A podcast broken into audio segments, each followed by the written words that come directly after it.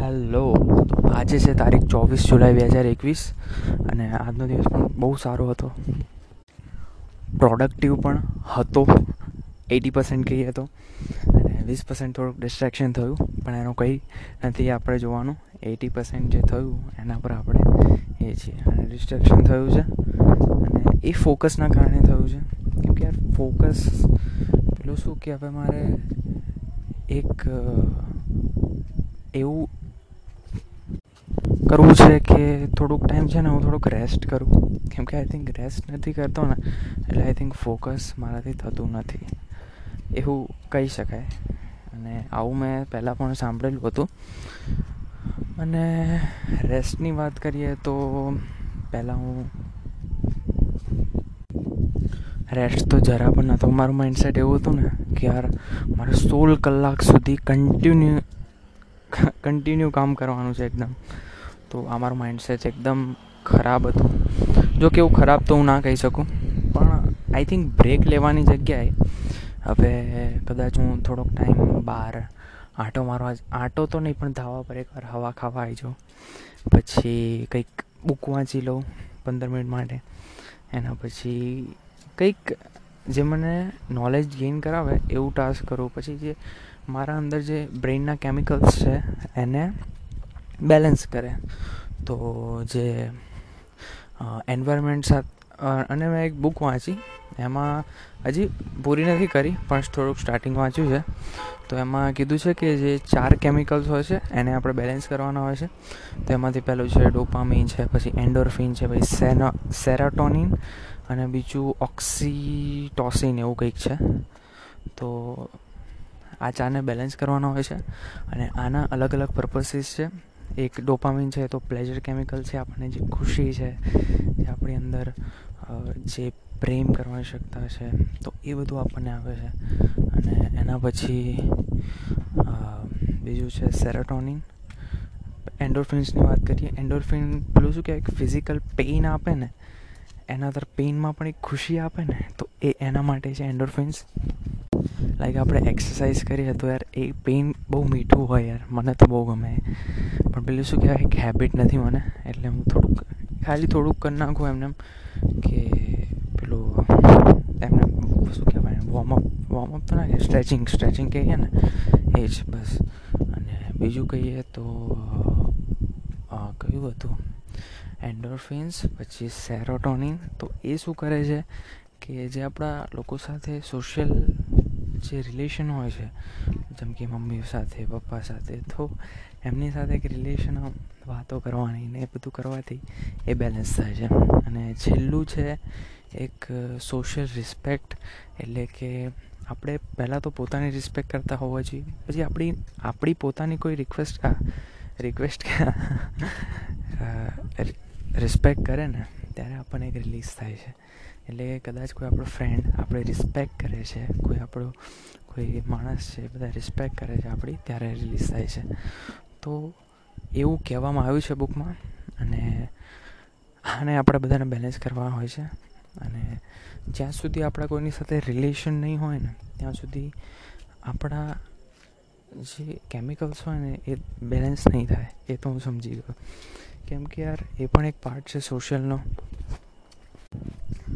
અને જે જિંદગીનો મકસદ છે, એ આ જ છે કે કેમિકલને બેલેન્સ કરવાના.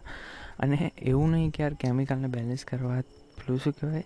એનું ધ્યાન રાખી રાખીને જીવવાનું, એવું નહીં. ખાલી એક માઇન્ડસેટ તૈયાર કરવાનું છે મારે પણ. અને એ જ હું કરી રહ્યો છું.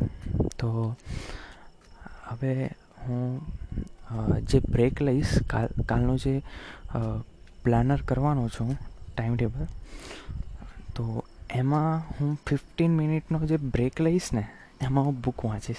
અને ખરેખરમાં યાર બુક વાંચવું મને બહુ જ ગમવા લાગ્યું છે. ખબર નહીં કઈ રીતે.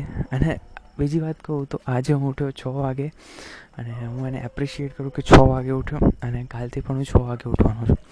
કેમ કે સ્લીપ પણ એક એવી વસ્તુ છે ને કે યાર આપણું ડોપામિન રિલીઝ કરાવે છે. પણ હું પેલું શું કે અંદરથી એક શું કહેવાય એને કે એક જૂનૂન સાથે કરું છું. પણ એનાથી જે બેલેન્સ ના થાય તો પછી થોડોક પ્રોબ્લેમ થઈ જાય. એટલા માટે થોડુંક સ્લીપ લઉં છું અને આઈ થિંક છ વાગે ઉઠીશ અને રાતે આમ પણ હું બાર વાગે ઊંઘું છું. એટલે બારથી પાંચનું ગણીએ ને તો ખાલી મને ચાર પાંચ કલાકની સ્લીપ મળે છે. અને એટલા માટે હવે છ વાગે ઉઠીને છ કલાકની સ્લીપ લઈશ બસ. છ કે સાત. તો એટલા માટે જ. હવે છ વાગે ઉઠવું તો મારા માટે એકદમ સિમ્પલ છે, કેમ કે પહેલાં પણ હું ઉઠતો હતો જ. અને જો કે આદત છૂટી ગઈ છે, પણ પેલું શું કે એક ઊંઘેલા છે, એને વિઝ્યુલાઇઝેશન કરવું એકદમ ઇઝી છે. તો એટલા માટે મારા માટે ઇઝી કહું છું. અને ખરેખરમાં કોઈ પણ વસ્તુને વિઝ્યુલાઇઝ કરવી, એ તો યાર ખરેખરમાં કેટલી બહુ પાવરફુલ છે, ખરેખરમાં મેં માની લીધું એ. અને ખબર નહીં મારામાં હમણાંની બહુ જ વિઝ્યુલાઇઝેશન એ આવી ગઈ છે, તાકાત. અને બધાની અંદર હોય છે એવું નહીં કે કોઈની અંદર હોય છે કોઈની અંદર નહીં, બધાની અંદર હોય છે. બધાના દિમાગ સેમ છે, ખાલી જે થોટ હોય છે એ અલગ હોય છે. તો એને ચેન્જ કરવાના હોય છે, બસ. તો આપણે ગમે તે અચીવ કરી શકીએ છીએ. અને બીજું તો યાર, આજનો દિવસ ખૂબ જ સારો હતો. આજે ફૂડ પણ સવારે જે ખાલી એક આપણું ગુજરાતી જે બટાકાનું શાક આવે ને, એ પણ મને હવે એટલું ટેસ્ટી લાગે છે ને ખરેખરમાં. તો એ હવે એન્જોયમેન્ટ મારી અંદર ફરીથી આવી રહ્યું છે પહેલાંની જેમ. વચ્ચે હું આઠમા ધોરણથી વાત કરું ને, મારી અંદરથી એક ખુશી જતી રહી હતી. આઠમાની પહેલાંની વાત કરું તો યાર, એકદમ હેપ્પી હતો હું. હેપીનેસ એટલે કે કંઈક આમ ડિપ્રેશન નહીં કે એવું કશું નહોતું એમ. તો એનું કારણ હતું કે હું કોઈ વાતનું ચિંતા નહોતો કરતો. જો કે એ વખતે હતું ચિંતા. લાઈક આપણે વાત કરીએ તો એક્ઝામનું ટેન્શન પણ એ વખતે એવું હતું એ વખતે એટલું પ્રોડક્ટિવ હતો ને યાર કે જ્યાં પ્રોડક્ટિવ તો નહીં કે પણ જૂનું નહીં હતો એ વખતે. કે કદાચ હું જેમ કે છઠ્ઠા ધોરણની વાત કરું ને, તો ડાયરેક્ટ સ્કૂલમાંથી આવું ને સ્કૂલમાંથી આવીને તરત જ કપડાં બદલ્યા વગર અંદરના રૂમમાં ગરમીમાં બેસીને હું મારું હોમવર્ક પતાવી દેતો હતો. તો યાર, આ જુનૂન મારી અંદર હતો અને હમણાં પણ એ વસ્તુ છે, પણ મારું માઇન્ડસેટ આજે આઠમા ધોરણથી લઈને આઠ, નવ, દસ, અગિયાર, બાર, પછી કોલેજના બે વર્ષ તો આજે સાત વર્ષો છે એમાં મારું માઇન્ડસેટ એટલું ખરાબ થઈ ગયું હતું ને, એ વખતે જો કે મારું માઇન્ડસેટ એવું એવું કંઈ હતું નહીં કે મારા અંદર હું કોઈ બુક્સમાંથી રીડ કરું છું માઇન્ડસેટ તૈયાર કરું છું. તો એવું કંઈ હતું નહીં. તો એ વખતે મારું માઇન્ડ એકદમ જૂનું નહીં હતું અને પ્રોડક્ટિવ હતો હું. પણ, ધીમે ધીમે આઠમું ધોરણ આવ્યો. હું પોતાને થોડુંક, મારી જે સેલ્ફ રિસ્પેક્ટ છે, મારી જે સેલ્ફ બ્યુટી છે અંદરની, હું જે આપણે સેલ્ફ લવ કહીએ, તો એ ઘટતું ગયું. અને કેમ ઘટતું ગયું? તો હું મારા વિશે ખરાબ વિચારવા લાગ્યો. કેમ કે કદાચ સાતમાના એન્ડની વાત કરું, તો બધું સાતમાના એન્ડથી ચાલુ થઈ ગયું હતું. તો ત્યારે શું થયું કે મને ચશ્મા આવી ગયા હતા. આ એક એકદમ નાની વાત છે. એકદમ, આમ કહીએ તો એકદમ બકવાસ વાત કહેવાય, હું તો એવું જ કહું છું. પણ એ વખતે મને ચશ્મા આવી ગયા હતા. તો હવે મને ચશ્મા જરા પણ નહોતા ગમતા. જોકે મારા પર ચશ્મા શૂટ કરતા હતા, તો પણ મને નહોતા ગમતા. તો એના લીધે શું થયું કે મારું ફેસ ખરાબ થઈ ગયું. પેલું ચશ્માને લીધે બધાના ફેસ ચેન્જ થઈ જાય ને, તો એવું જ મારી સાથે થયું. તો મારો ફેસ એકદમ ચેન્જ થઈ ગયો. મને ગમવાનો એકદમ ખરાબ ફીલ થતું હતું કે ચશ્મા આવી ગયા મને, પછી મારું ફેસ ચેન્જ થઈ જશે. એકદમ નેગેટિવ એકદમ નેગેટિવ વિચાર આવ્યો પછી ત્યારથી મારી જે નેગેટિવ જર્ની છે એ ચાલુ થઈ તો આઠમું, નવમું એ રીતે જ રહ્યું. પછી ટેન્થની વાત કરીએ તો એ વખત મને, અને આઈ થિંક આઠમાંથી એક બીજી વસ્તુ થઈ હતી કે હું થોડોક આમ ઊંઘણ થઈ ગયો હતો. આ કેવી વાત કહેવાય ઊંઘણ મીન્સ કે કોઈ પણ વસ્તુ પણ આળસ આવવા લાગતી હતી, પછી એકદમ કમજોરી ફીલ થાય, એવું બધું થતું હતું. તો પાસ્ટ યાર ખરાબ નથી હોતું. ખરેખરમાં એનાલિસિસ કરવા માટે હોય છે. અને યાર હું તો એટલું એનાલિસિસ કરું છું ને કે યાર વાત જ ના થાય. અને પાસ્ટથી જે શીખવા મળે છે ને કશી વસ્તુથી નથી મળતું. એ કોઈ બુકમાં નથી હોતું કઈ જો કે બુકમાંથી નોલેજ ગેઇન કરીને તમે પાસ્ટને એનાલિસિસ કરી શકો જેમ કે હવે મને ખબર પડી કે થોટ્સ જ બધું વસ્તુ છે, જડ છે. હું થોટ્સ અને ફિલિંગ એમ કે થોટ્સથી જ ફિલિંગ ઉત્પન્ન થાય છે, બરાબર? તો હવે હું એ વસ્તુ જાણી લીધું, બરાબર? હું પાસ્ટને ચેક કરું, તો મારી અંદર થોટ્સ હતા, મારા વિશે ખરાબ ખરાબ, મારો સેલ્ફ લવ જતો રહ્યો, પછી બધું, એટલે કે આ બધું જતું રહ્યું. અને એટલા માટે હું એટલું ખરાબ ફીલ કરતો હતો ને એ વખતે કે યાર, હમણાં એ વાત પર મને હસવું આવે, એ પાસ જોવું એટલે. અને દસમાની વાત કરું, તે વખતે તો એકદમ ઊંઘણ થઈ ગયો હતો. એટલે કે થાય એવું ને ક્લાસમાં ઊંઘી જતો હતો જ્યારે કોઈ ફ્રી લેક્ચર હોય, પછી અને અમારે ગુજરાતીના સર હતા ને, એ શું કરતા હતા કે સ્ટાર્ટિંગમાં લેક્ચર ચાલુ થાય ને, ત્યારે જે પ્રીવિયસ લેક્ચર હતો ને, હોય ને, એનું રિવાઇઝ કરાવતા હતા. આંખો બંધ કરીને પણ. આંખો બંધ કરીને પાંચ મિનિટ સુધી રિવાઇઝ કરાવે ને બધું કહે કે આવું થયું હતું આવું થયું હતું એટલે કે જેવો આપણે પાઠ આવે ને ચેપ્ટરમાં તો હું તો એમાં ઊંઘી જ જો મને તો આમ જોકા આવે, ખતરનાક. અને મારા બાજુમાં ફ્રેન્ડ હોય તો જોવે ને પાછા હશે એટલે કે ક્યુટ વેમાં હશે એવું નહીં કે મજાકમાં. પણ કે આ તો હું કેમ કે બધાને ઊંઘ આવતી હતી એ વખતે ને ઘરમાં. અને એ રીતે જ પછી અગિયારમાં તો અગિયારમાં કરું વખતે મોટા હેલ્થ ઇસ્યુ આવ્યા. અને પછી એ રીતે ચાલતું ગયું અને બારમાં અને કોલેજમાં આવ્યો, એટલે ફરીથી મારી અંદર પેશન જાગ્યો. અને એ પેશન હતો મારો કમ્પ્યુટરનો, અને ખરેખરમાં કમ્પ્યુટરનો મને ઘણો પેશન હતો. અને એટલા માટે જ પછી હું મારી હેલ્થને ભૂલી ગયો. પછી, એટલે ભૂલી ગયું મીન્સ કે એના પર ધ્યાન ઓછું થઈ ગયું મારા પેશન ઉપર ગયું ધ્યાન. અને હું મારા થોટ્સ ઉપર ધ્યાન તો એ વખતે થોડુંક સારું સારું થતું ગયું હતું. પણ પછી સેકન્ડ સેમેસ્ટર એવું આવ્યું ને કે મારા માટે બહુ ડિપ્રેસિંગ હતું. કેમ કે કેમ કે એમાં કોઈ કમ્પ્યુટરનો સબ્જેક્ટ જ નહોતો. તો એટલા માટે મને ડિપ્રેશન ફીલ હતું. મને એવું લાગતું હતું કે ફેલ થઈ જઈશ ફેલ થઈ જઈશ. અને એ તને લીધે એવો મેં થોટ્સ વિચાર્યા હતા. એ થોટ્સ વિચાર્યા થોટ્સ એ જ વિચાર છે. એવું મેં વિચાર્યું હતું એટલા માટે. બરાબર? તો એટલા માટે શું થયું કે હું ખરાબ ફીલ કરતો હતો. એકદમ ખરાબ, એકદમ ડિપ્રેશન એ વખતે મારી મેન્ટલ હેલ્થનું સૌથી એકદમ ખરાબ પડ હતું. એવું કહું તો પણ ચાલે. તો પછી એક વસ્તુ થઈ મારા અંદર. આઈ મીન મે મે નહીં, પછી મે ટ્વેન્ટી ટ્વેન્ટીમાં પછી મને થોડુંક ડોપામાઇન બૂસ્ટ મળવા લાગ્યું. એક વ્યક્તિ આવ્યું મારી લાઈફમાં એના લીધે. હવે એવું થતું હતું એવું ને કે એ વ્યક્તિ હોય ત્યાં સુધી મને ડોપામાઇન બૂસ્ટ મળતું હતું પણ જ્યારે જતું રહે, એટલે કે યાર આખો દિવસ તો યાર ના હોય ને, તો જ્યારે જતું રહે ને ત્યારે મને ડિપ્રેશન ફીલ થાય. તો એવું ખતરનાક ડિપ્રેશન એવું ખતરનાક ડિપ્રેશન ને કે જો કે મારી લાઈફ તો જ એમાં ઘણી ચેન્જ થઈ ગઈ. આઈ થિંક એ વ્યક્તિના લીધે જ મારી લાઈફ ચેન્જ થઈ છે. હું એને પૂરું ક્રેડિટ આપું ને તો પણ ચાલે. તો એટલા માટે જ એ બધું થયું ને પછી આવ્યું April twenty twenty sorry sorry sorry sorry May two thousand નાઇન્ટીનમાં થયું હતું. અને એના પછી એપ્રિલ ટ્વેન્ટી ટ્વેન્ટીએ હું એકદમ ડિપ્રેશનમાં જતો રહ્યો. અને એના પછી ડિપ્રેશનની આંખ ખુલી. એટલે કે આઈ થિંક ફ્રી થયો હોય ને, તો થયો તો આઈ થિંક ફિફ્થ ડિસેમ્બરે. ના ફિફ્થ ડિસેમ્બર નહીં ટ્વેન્ટી વન નવેમ્બરે. તો એ દિવસે હું ફ્રી થયો એકદમ. એકદમ તો નહીં, પણ ધીમે ધીમે. પછી યાર એક અંદરથી એક ડિઝાયર પેદા થઈ ગયો. હવે આ જે ટાઈમ ગયો ને, એમાં ખરેખરમાં હું એવું નહીં કહું, એક નેગેટિવ થોટ નહીં કહું કે આમાં મારી જે ટાઈમ હોય ને વેસ્ટ થયો. હું એવું કહું કે આનાથી ટાઈમ મારો સુધર્યો છે, હમણાં માટે. કેમ કે એ વખત નહીં હોત ને, તો યાર આજે આ વસ્તુ થત જ નહીં કે હું બુક્સ વાંચતો હોત ને. બધી વસ્તુ વિશે ક્યુરિયોસિટી હોત ને, પછી એ રીતે બીજી કેટલી વસ્તુ છે યાર જે મેં એ માણસમાંથી શીખી હતી. તો એ માણસના લીધે ખરેખર હું ચેન્જ થયો એવું કહું તો પણ ચાલે.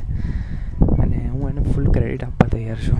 અને બીજી વાત એ કહું કે હમણાં હું ઘણો ચેન્જ થઈ ગયો છું અને એ પણ પોઝિટિવ વેમાં અને આઈ થિંક હું જે જૂનો હતો ને એ ફરીથી અચીવ કરીને રહીશ. એટલે કે જે આઠમા ધોરણ પહેલાં જે હું ખુશી હાલતો ચાલતો. એવો હતો ને? તો એ પર્સનાલિટી હું હવે અચીવ કરીને રહીશ જૂની. અને આ પર્સનાલિટી ડેવલપ થાય છે યાર. હવે સદગુરુની મેં વિડીયોમાં એક જોયું હતું કે યાર તમે એક મુખોટો પહેરો છો. તમારી જે રિયાલિટી છે, એના ઉપર તમે એક મુખોટો પહેરો છો પર્સનાલિટીનો તો એ રીતે મેં જોયું હતું. પણ એકચ્યુઅલીમાં હા, એ બરાબર છે. જેમ કે હવે મારે હવે અંબાણી બનવું છે, બરાબર? તો હું અંબાણીની પર્સનાલિટી આમ કોપી કરીશ. તો એ ના કરાય બરાબર? છે એના થોટ્સ એ શું વિચારે છે, એ કોપી કરવાનું. પર્સનાલિટી એટલે કે ખાલી થોટ્સ કોપી કરો ને તો ઓટોમેટિક તમારી અંદર એક આપણી અંદર એટલે કે આપણી અંદર એક પર્સનાલિટી ડેવલપ થઈ જાય છે ઓટોમેટિક અને જ્યારે ગ્રેટિટ્યૂડનો ભાવ હોય ને, ત્યારે ખરેખરમાં ઓટોમેટિક પર્સનાલિટી ડેવલપ થઈ જાય. આપણી બોડી લેંગ્વેજ એકદમ ચેન્જ થઈ જાય. એટલે કે એક એટ્રેક્ટિવ બોડી લેંગ્વેજ કહી શકાય. મેં કોઈ બોડી લેંગ્વેજનો કોર્સ નથી કર્યો, કોઈ વીડિયો નથી જોઈ. તો પણ મારી બોડી લેંગ્વેજ હમણાંની સારી એવી થઈ ગઈ છે. એ પણ ઓટોમેટિક થઈ છે.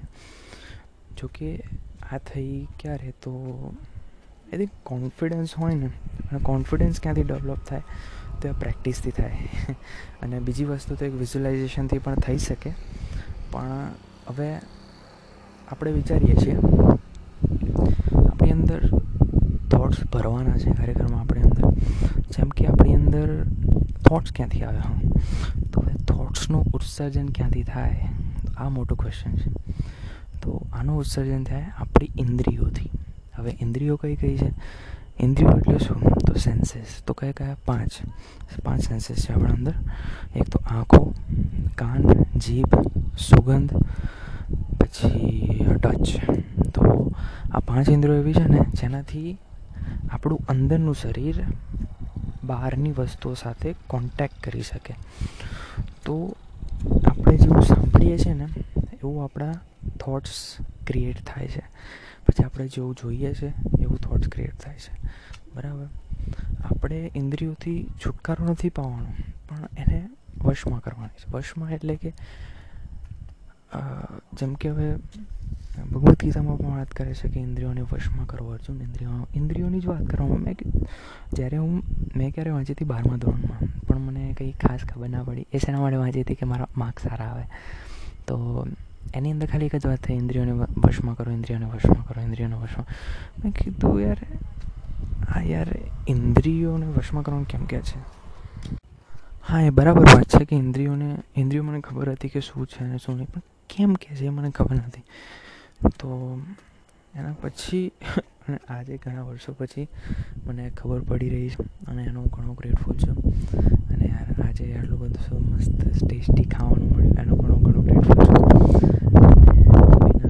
ચેનલનો જે ગ્રોથ છે, એનાથી પણ હું ઘણો ગ્રેટફુલ છું. અને બીજું તો એ કે આજે મારો ભાઈ અંબારીથી અમદાવાદ જતો રહ્યો છે.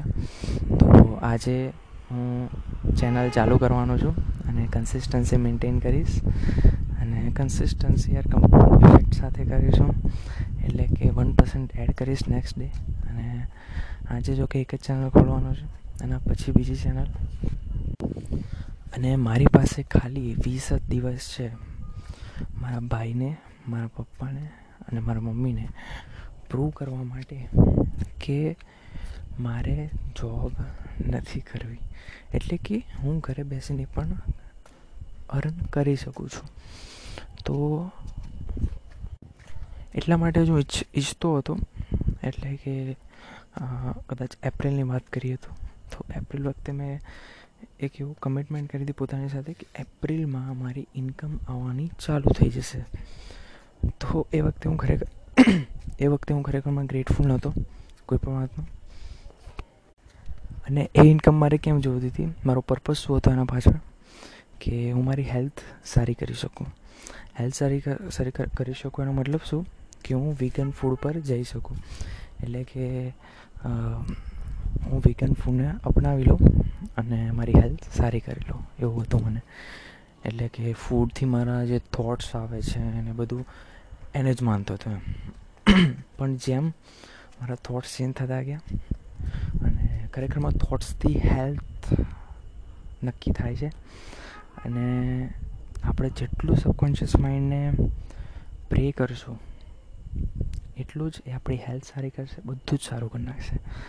અને ખરેખરમાં યાર બહુ પાવરફુલ છે અને હું એનો ઘણો ગ્રેટફુલ છું. મને આ બધી વસ્તુ ખબર પડી.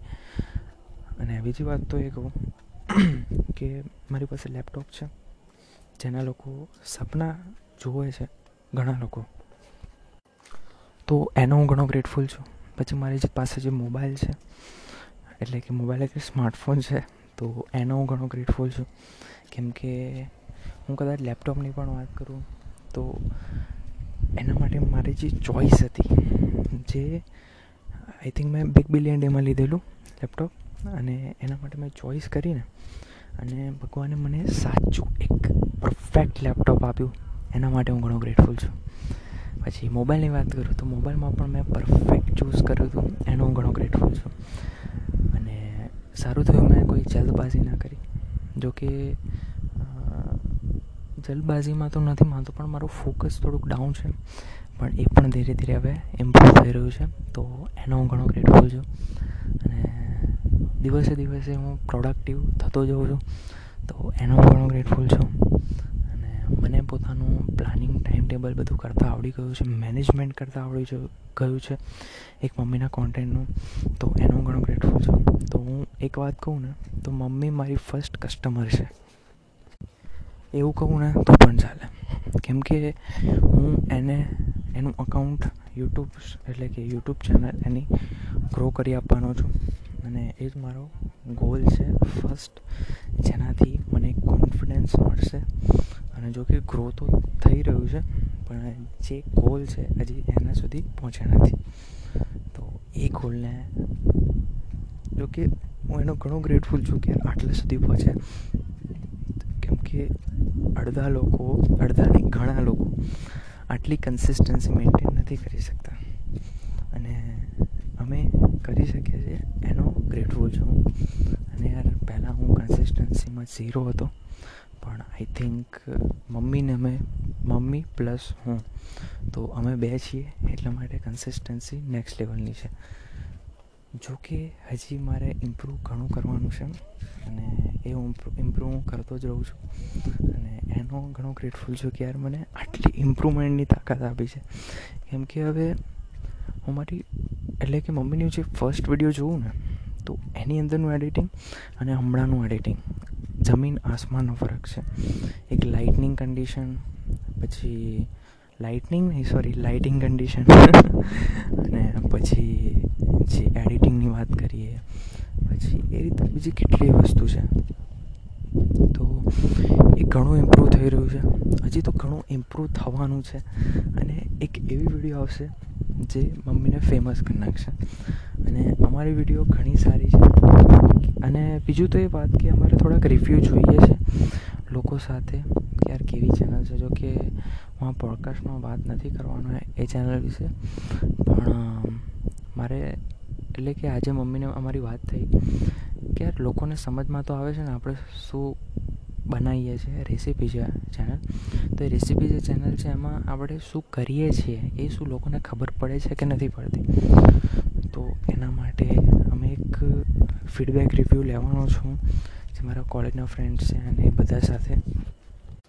કે કદાચ એ લોકો ફોકસથી વીડિયો જોવે તો શું એમને ખબર પડે છે કે નથી પડતી? તો હોપ કે અને બીજી વાત તો એ કે જ્યારે મેં ફેસબુક પર અપલોડ કરતા હતા ને, ત્યારે યાર ખરેખરમાં એમાં જે શેર્સ થાય ને, એના લીધે પેલું એન્ગેજમેન્ટ ને બધું ઘણું આવતું હતું. તો એમાં કમેન્ટ્સ પણ ઘણી ખરી આવતી હતી કે યાર મસ્ત રેસીપી છે, પછી એટલે કે લોકોને ખબર પડતી હતી એમ. તો એટલા માટે મને એવું લાગે છે કે યાર સારું જ હશે. અને મેં પણ મમ્મીને કીધું યાર વીડિયો સારી છે. થોડુંક લો કોન્ફ લો કોન્ફિડન્ટ થવાની જરૂર નથી યાર. આપણે આટલું ઇમ્પ્રૂવ કરતા રહીએ છીએ, તો એના ઘણું સારું કહેવાય. અને બીજું તો ફીડબેક લેવું જરૂરી છે એટલે હું જે મારા કોલેજના ફ્રેન્ડ્સ છે, જે ફિમેલ ફ્રેન્ડ્સ છે ને એ બધા છે, તો એમના સાથે થોડુંક પૂછીશ એમને અને એમના જોડે થોડુંક ફીડબેક લઈશ. અને બીજું તો એ કે મારે હવે બુક વાંચવી છે. એક આખી વાંચીને પૂરી નથી કરવી, પણ મારે થોડી થોડી કરીને બુક વાંચવી છે. એટલે કે જે હું ફિફ્ટીન મિનિટનો બ્રેક લઈશ, તો એમાં મારે એ ફિફ્ટીન મિનિટમાં હું એક બુક મને અલાઉટ કરી નાખીશ. અને મેં ઘણી લાઇબ્રેરી બનાવી છે યાર પીડીએફની અને એ પીડીએફમાંથી હું ફિફ્ટીન મિનિટ માટે હું એ બુક વાંચીશ અને એન્જોય કરીશ યાર. ખરેખર મેં મને હું ઘણો ગ્રેટફુલ છું કે મને બુક વાંચવાનું. આટલી ક્યુરિયોસિટી જાગી રહી છે. અને બીજું તો એ કે પહેલાં તો મને બુક વાંચવું ગમતું નહોતું, પણ હવે ગમે છે. એનો હું ઘણો ગ્રેટફુલ છું. અને બીજી વાત તો એ કે મને ગૂગલ પરથી આસાનીથી પીડીએફ મળી જાય છે, તો એનો હું ઘણો ગ્રેટફુલ છું. કેમ કે હવે હું બુક પાછળ ખર્ચો નહીં કરી શકું. અને હું ખાવા પાછળ પણ નથી કરતો. હવે કદાચ મારી મમ્મી મને દસ રૂપિયા, વીસ રૂપિયા એવું આપે ને, કે જ્યાં પડીકું ખાજે તું, તો હું ક્યારેય નથી ખાતો. અને બચપનથી એવો એક માઇન્ડસેટ છે કે મને શું નીડ છે એની? મને હમણાં એટલે કે આપણે કદાચ કોઈને લગ્નમાં જઈએ, પછી એ રીતે કોઈ જગ્યાએ જઈએ, તો નાનો હતો ત્યારની વાત છે કે મને આ રીતે પૈસા આપતા હતા મમ્મીને, દસ રૂપિયા, વીસ રૂપિયા. કે જા ફ્રેન્ડ જોડે ફર અને કોઈ પડીકું લઈને ખાજે. તો એમાં હું એ પૈસા બચાવતો હતો અને એ બચાવીને ફરીથી રાતે જ્યારે ઘરે પહોંચીએ એટલે ફરીથી મમ્મીને આપી દેતો હતો. તો મને એ વખતે ખબર હતી કે શું મારી નીડ છે અને શેમાં મારે સ્પેન્ડ કરવું જોઈએ ને એ બધી યાર ખરેખર આ જ્યારે હું ગ્રેટ ગ્રેટિટ્યૂડ ચાલુ કરું ને ત્યારે મને આ બધું દેખાઈ રહ્યું છે, મારી પોઝિટિવિટી અંદરથી. તો મારી પોઝિટિવ સાઈડ દરેક જણની પોઝિટિવ સાઈડ હોય છે હોય છે ને હોય છે. તો એ ગ્રેટિટ્યૂડથી પોઝિટિવ લાઈફને જોવાની કોશિશ કરવાની છે આપણે.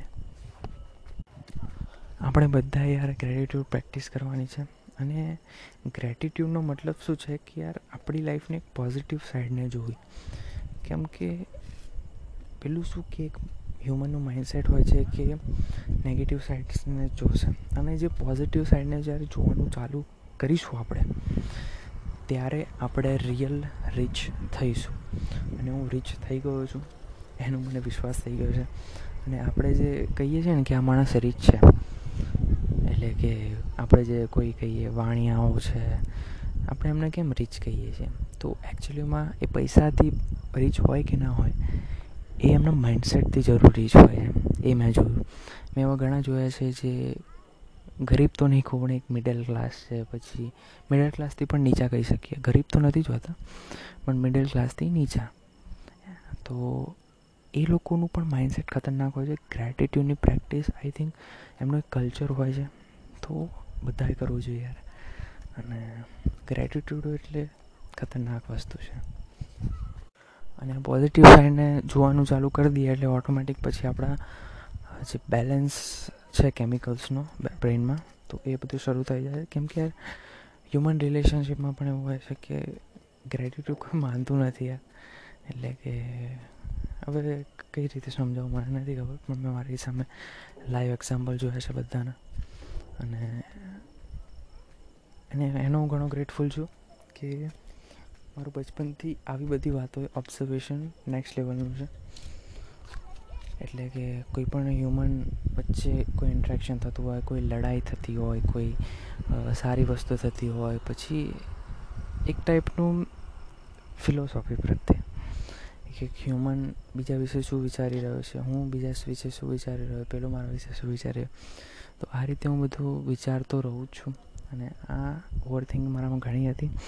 પણ હવે હું એને ફોકસમાં પરવરિત કરવાનો, પરવરિત? પ્રતિવર્તિત શું કહેવાય એને? એટલે કે કન્વર્ટ કરવાનો છે. તો હોપ કે હું એને કરી શકું અને હું બુક હવે બુક્સ વાંચવાનો છું ફોકસ ઉપર અને બીજું તો જે માઇન્ડસેટ ઉપર કે ખતરનાક માઇન્ડસેટ કઈ રીતે ડેવલપ કરું અને માઇન્ડસેટ જ બધું હોય છે. એટલા માટે ડેવલપ કરું છું. અને ચાલો તો હવે કાલે મળશું.